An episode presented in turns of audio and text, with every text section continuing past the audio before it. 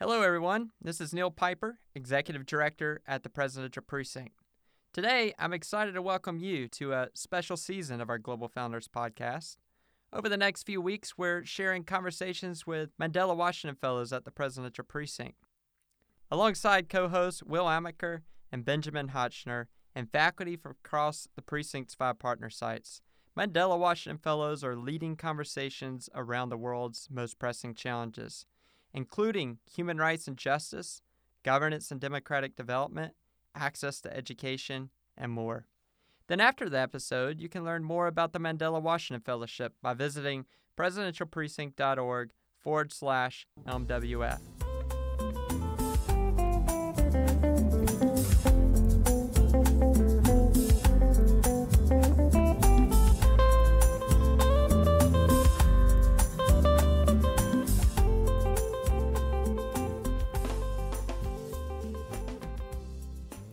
Everybody. Welcome to this episode podcast, the University of Virginia, with Reem Ahmed from Sudan and uh, Dr. Louis Nelson from the University of Virginia.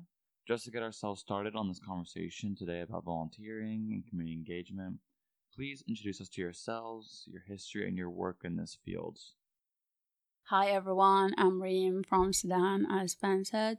Um, I'm a national consultant with the UN Women. My work is in gender equality and women empowerment. I also I do a lot of volunteering work, anything related to women empowerment and, gender, and gender equality. I'm really passionate about this, so I always work in this.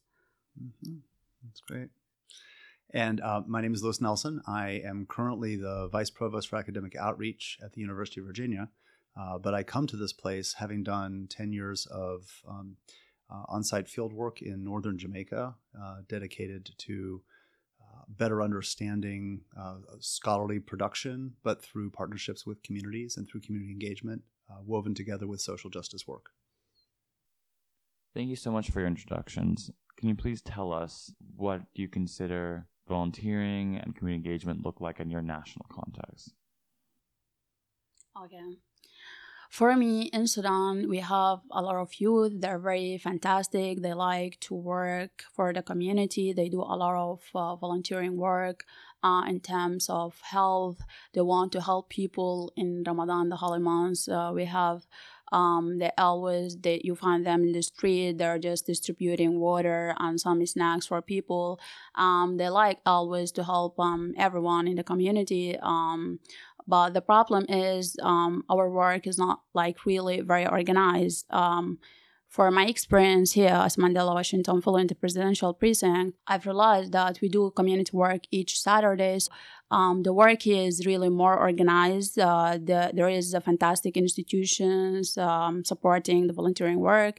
In Sudan, we, we do a lot of work. Maybe we have more use. We have we, we spend more hours in doing this, but this work is not really organized. We need to institutionalize ourselves. So that what I've learned, and that what I will go implement in my country. Mm. It's so interesting to hear these things from different national contexts. And, and in so many ways, I think that the tradition of volunteerism and public service in the United States is grounded in two different impulses. The first is really an entrepreneurial spirit. And so, this notion that there is, in fact, agency and power embedded in a single person um, uh, to go out and to do good uh, in some way. And so I think that that's a thread that does run through, or at least a thread that I've seen that's run through American culture. Um, and the second is just a commitment to operational democracy. And democracy as a political framework presupposes that people are stepping in collectively. Of course, we have elected leaders, but it does put some uh, ethical responsibility on the shoulders of individuals. And so um, I think we do have a uh, we have an infrastructure uh, mm-hmm. th- uh, in the United That's States right. that comes with a certain supposition uh, from collective, in both individual agency and collective work. Now, mm-hmm. there's there are a lot of problems that I would highlight, mm-hmm. Uh, and there's failures, and we can get to those uh, in our conversation. But I do think that that's for me when I think about what does volunteerism and public service look like in the United States. Mm-hmm. I think it actually comes from a a sort of national commitment to um, an entrepreneurial agency, mm-hmm. and but then also a commitment to the machinery of democracy. Just so we can establish a common set of, of definitions, what do you consider the difference between volunteering and activism? Mm-hmm. Um, I think the difference is um, volunteering is the act of um, dedicate your time to doing um, something it might not be like you, you don't you can do anything. I mean help people in in all kind what in in each in different sectors but um, activism is related to politics a little bit you have to dedicate um, your time for a certain uh, field a certain work and it's always related to politics so the activists uh, we have in Sudan. We have a women activist, the men activists. They're always um, doing. Uh, they're, they're always on opposition. they're doing. They are. They're very involved in politics. So I think that's the difference. Mm. I think I'd agree with that. I'm I'm really intrigued by the question, and it seems to me my first reaction really was that I think volunteerism, at least as Americans use the term, is really governed more by a commitment to um, the provision of resources in some way, mm-hmm. the allocation of resources, yes. particularly to those uh, who have fewer resources than do the volunteers. Um, whereas activism, in my mind, is is framed a bit more around political agency, mm-hmm. and so the yes. political, excuse me, lens that you used, yeah. I think that's true in my context as well. Uh, so I, I, think at the highest level, I'd parse between volunteerism and activism uh, by parsing between resources versus individual or political agency, yes. voice. What structures do you think should be in place to sustain a culture of volunteerism and community engagement? Yeah. Um, I mean, I think that this is one of the things that really does has marked my experience in the, just even the last few years here at the University of Virginia in a leadership role is the really remarkable infrastructure that communities like Charlottesville have in a in a nonprofit uh, context, and so a robust set of nonprofit um, community organizations that almost always have paid leadership in some way or some paid staff that just keeps the machine going to help an army of volunteers ensure that we're maximizing uh, the use of their time um, and that we're also falling within certain ethical parameters and ethical boundaries, which is, I think, something we should definitely talk about today. But um, I, I think that I think that it does take an infrastructure. I think mm-hmm. just releasing the masses mm-hmm. uh, or having the masses, you know, uh, be released in some way uh, into a community can sometimes do more damage than good. And so I, it, it does seem to me that some infrastructure is necessary, and that my mind immediately goes to to the nonprofit uh, mm-hmm. world, at least in my context, as a way of doing that. Mm-hmm. For me, actually, I do agree with you in term because for me, volunteerism, what we need to do in my country is to organize it, to do like a nonprofit organization to um, organize the youth effort because they're doing a lot of effort, but it's not like really countable and it can be more beneficial if they just organize themselves. So the kind of structure that we need real organization to do this and a good management. Um, but for activism, I think it just um, individual ideologies. So I think it it will be fair to just leave them, yeah, have their different uh, opinion on ideologies as as individual, and they don't have to get into like a certain organization. They have the right uh, you have here in the U.S. the the freedom of right is the the rights of, of uh, you're, you're free to freedom of speech. Yeah, mm-hmm. the freedom of speech is the the first in your constitutional law. So I wish that will be in Sudan. So I think everyone is free to do um, to have his his or her different uh, political uh, affiliation or ideology. I totally agree.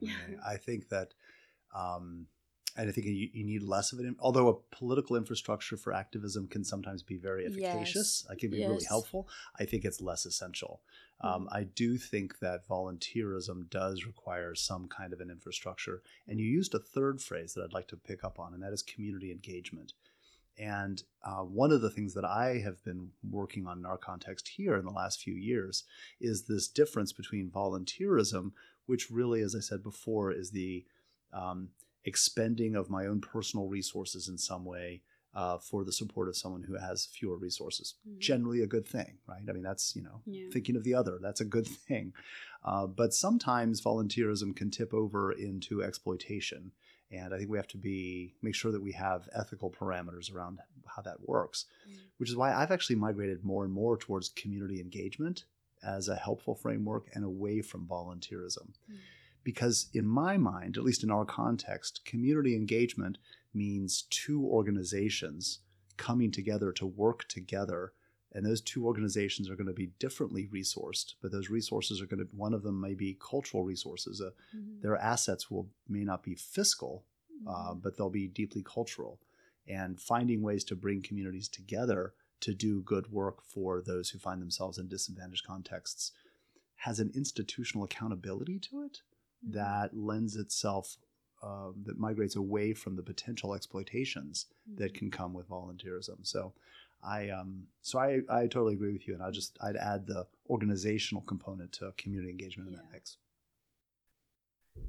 Just as a follow up to that, Dr. Nelson, you mentioned the payer disparities that come between volunteering and those who are being volunteered for.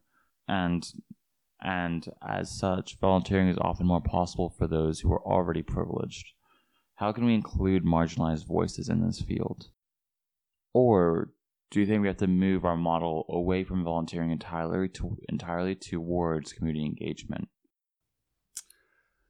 That's a that's a good that's a good question. I'd love to hear your answer as well on this one. I I would like us to move away from the language of volunteering uh, entirely, and I it's the first time I'm actually saying that in you know with my outdoor voice, but largely because I think that volunteering presupposes privilege and underprivilege, and while those may be while in terms of fiscal categories, in terms of actual financial resources, th- those may be measurable it tends to value the more privileged person and undervalue the less financially privileged person. And so I'd like to, um, I think the language of community engagement helps to undermine this notion of valuing one community over the other, the providers versus the receivers, and thinking a little bit more along lines of how do we both benefit uh, one way from the other. Um, so I think that's just given the conversations around privilege in the United States right now, I think that's my penchant is to move further away from volunteerism. That said, I don't want to lose that the spirit of commitment to the well-being of another person, which is right at the core of volunteerism. Like that, there's nothing wrong with that impulse. In fact, that impulse is really good. We want to foster that impulse. It's just sometimes in its working out and it's uh, the machinery, it can become problematic. So that that that's my hesitancy. What are you, what are your thoughts? Actually, for me, it's interesting. I have an interesting example that in Sudan. I've realized that most of youth who are doing this um, volunteering or they dedicate their time for volunteering work, they are actually in the in the social class. They are at the lower or the lowest class. Uh, so it's really interesting that this culture came from the grassroots and they do understand the community better than anyone. But it's also important, I think it will be a great thing if we can use the volunteering culture to, to include all the youth with their different uh, uh, social background, with their different professional to, to be part of this. I think it can be like um, uh, a part of uh, a huge development process to include every everyone. So now we have it in the grassroots, and and through the revolution in Sudan, I realized that everyone has been part of this. Uh, with their different professional background, with their different uh, class, they have been part of this. They have been painting the streets and doing really amazing work. So I think volunteering can be like a kick off for including everyone. Mm. Yeah. I think that's why context matters so much, Yes, right? Those different yes. contexts are. Yes. I mean, they, they are themselves a political construct, yes. right? Yeah. Yeah, that's great. I'm really Yeah. glad to hear that. That's very, Yeah. that's very encouraging. yeah. Yes. Think about service and a more mandated form where it's an expectation. In Rwanda, the policy of Umuganda mandates that all able bodied citizens on the last Saturday of every month must partake in cleaning up their communities. Um, in Austria, they have a mandated year of service. can and should volunteerism be mandated by law? Um, for me, I think we have the national service. We have to do it. You will not receive your. Uh, you will not get like a stamp from the from the Ministry of uh, Education and from the um, another ministry unless you did this national service and I didn't do it. I don't like to be forced and all the youth they just escapes us. Maybe because they don't like the government itself or maybe they don't like mandatory things. So I think it will be like a great thing if it's be like from your own you go and volunteer but you you being forced to do this i don't think it's a good idea because it will lose the the meaning of it you need to go and do that yeah i think there's two different ways to look at that i yeah. I, I, agree with yeah. you one is i think that you want to capitalize on the desire to actually engage in service mm-hmm. um, as really conveying mm-hmm. uh, much of the meaning my mind immediately i've not really thought about this question mm-hmm. my mind immediately went to the inverse and that is boy think about the administrative burden of having to manage all of those people who don't want to be there yeah. who are coming up with ways to undermine yeah. the system to the uh, I mean, if it were if it were a mandated thing, inevitably you're going to have people yeah. trying to. I mean, it's kind of like taxes, right? People try to get out of paying taxes, right? As soon as it becomes a mandated thing, then you have to put in infrastructure in place to ensure that people aren't exploiting, they're not running around the backsides of things. Um, I may be just a little too type A for this kind of question, but uh, I, I, worry a little bit about uh, the management of a mandated uh, framework. Uh, yeah, so I, I think that's I think that's yeah. where yes. it's the flip side of what you said. Yes. Right? Yeah. Yes. Mm-hmm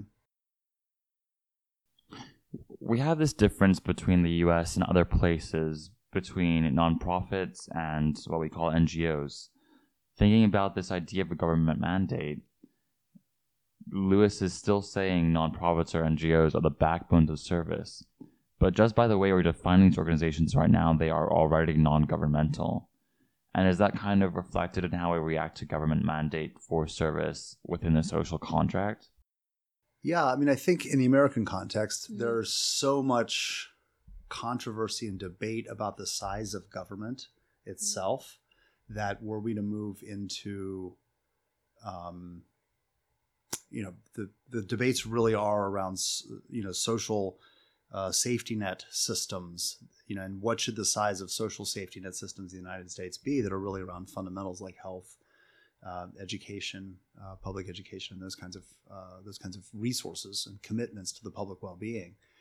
Uh, the notion of trying to expand that and house intended volunteerism in that space as well, uh, beyond the governmental systems that are already at play, is something I just don't think America's prepared to have that conversation. Right? Um, we can't even really agree that we should have sort of fundamentals of these kinds of safety nets in place. Uh, expanding it seems uh, politically untenable. Mm-hmm. So the pragmatist, I think, answers answers that question. what do you think? Actually, for us, I mean, I think the reasoning behind all the amount of that youth who are volunteering because the government was not able to mm-hmm. provide mm-hmm. us with the basic services of health and education. I mean, you can find, speaking of education, you will find the youth, um, they did this initiative. They have like um, a sitting area for for the homeless and they just give them um, they sit in the streets and they just have this board and try to just give them basic education so i don't think there will be like um harmony between the mm-hmm. previous government in sudan and the non-governmental because they make our life is very hard. I mean, in order to register a non-governmental organization, that will be a very hard process, and they will be monitoring you. I mean, even TEDx we have mm-hmm. TEDx in Sudan, and we were just talking about the history of our country, and we have been blocked because mm-hmm. of this. So they just um, closed the the light and restricted, and they just let mm-hmm. everyone out. So uh, I don't think there will be that harmony. But if if if this harmony happened, that will be I mean a great thing to work Mhm. in harmony with the government and the non-governmental uh, can support the government i think this is the, the very good scenario but within the 30 past years that Mhm. did not Yeah, happen Yeah, yeah, your particular history would make that very difficult. I do think that there's something to be said about the fact that nonprofits or NGOs really um, they bubble up from below because they're so grassroots in their in their uh, in their origins. They're close to communities. They're accountable to communities in a certain way.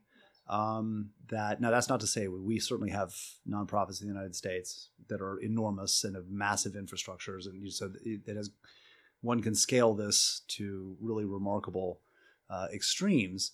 Uh, but as I'm thinking about the nonprofits that really do fantastic work in my hometown here in Charlottesville, I don't tend necessarily to think of all the really big, um, uh, you know, major national uh, organizations. But if I do, I'm thinking about the local chapter and how all the agents, meaning the people who are involved, are really sort of from this community. They know the community, they know the context, and there's a that brings with it a degree of accountability that I think the distancing of a federal government uh, agency really wouldn't be able to bring to bear. yeah.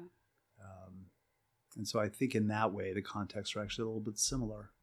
yeah. hmm Not very, but yeah. Yeah, well, well, yeah. resources are very, very different. But the, but the, what I mean to say in that is that um, by a commitment of the locals rising up and doing something uh, in collective action together, um, that that matters a lot, and they're really able to move the needle because they're from within that context. They know that local context, and I think that's another reason why maybe a federal system would be less effective, right? 'Cause There's no, there's no trust. There's no relationships. There's no local knowledge.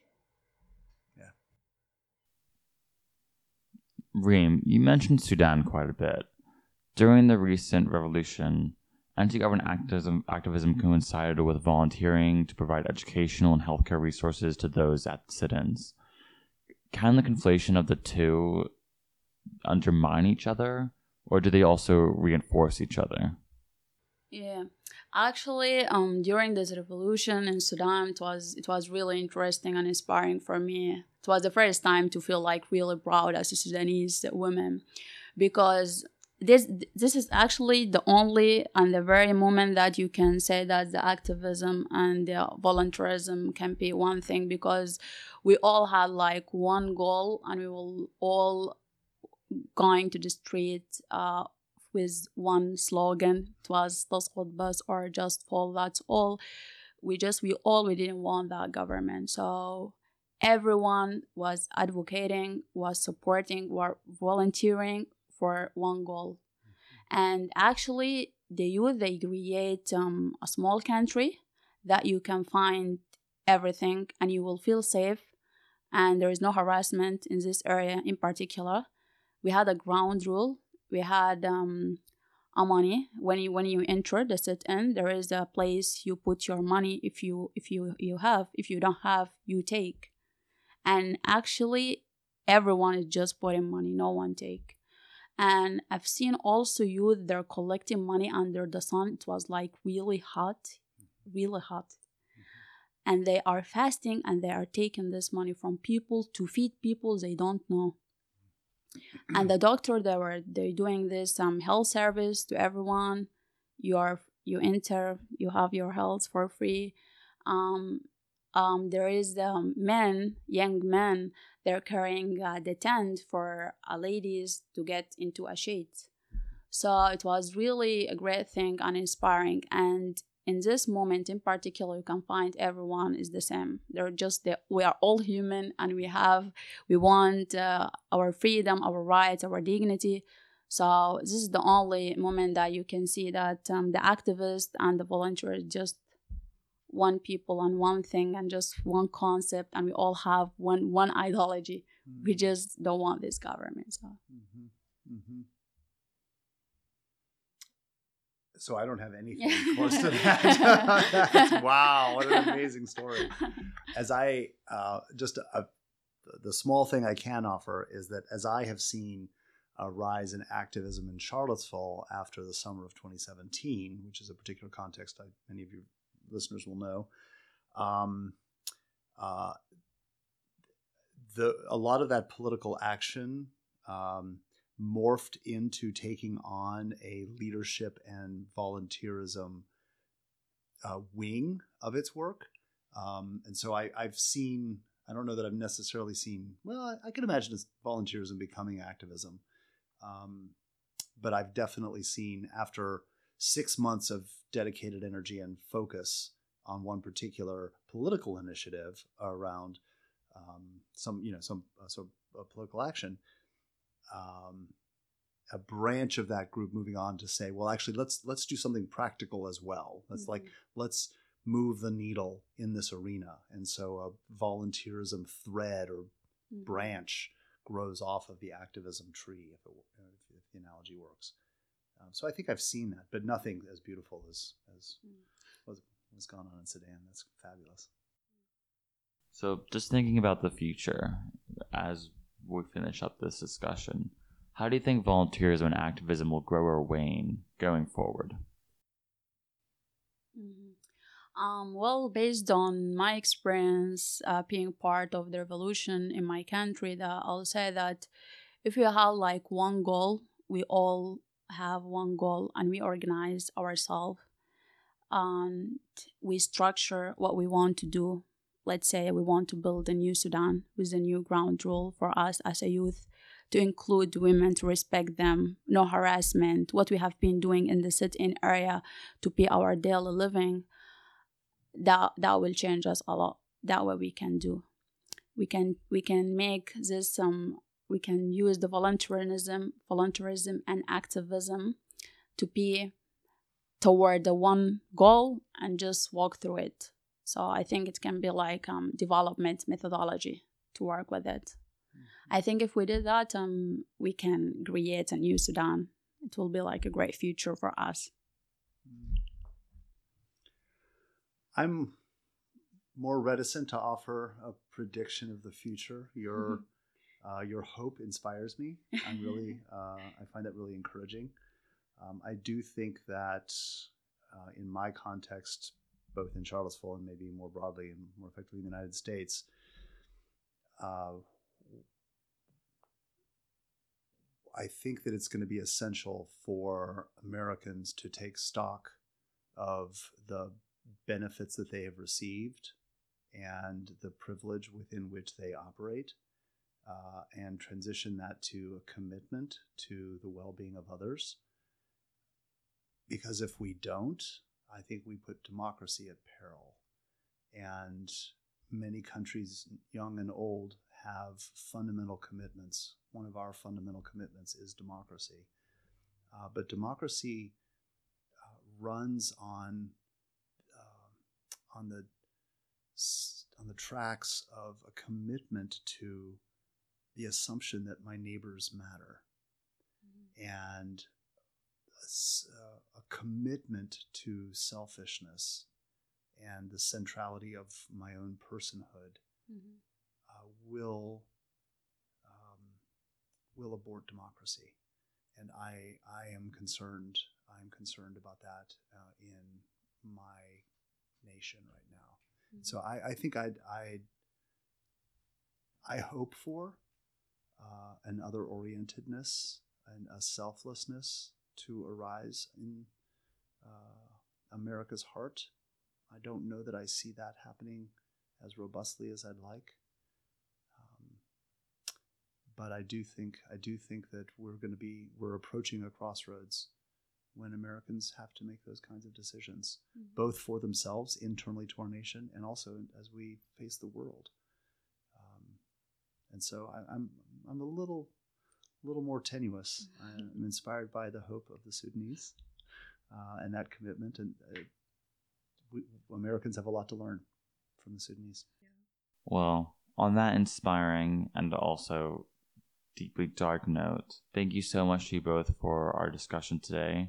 If you would like to know more about Reem Ahmed's work in Sudan, check out the link below. Have a great day, everybody.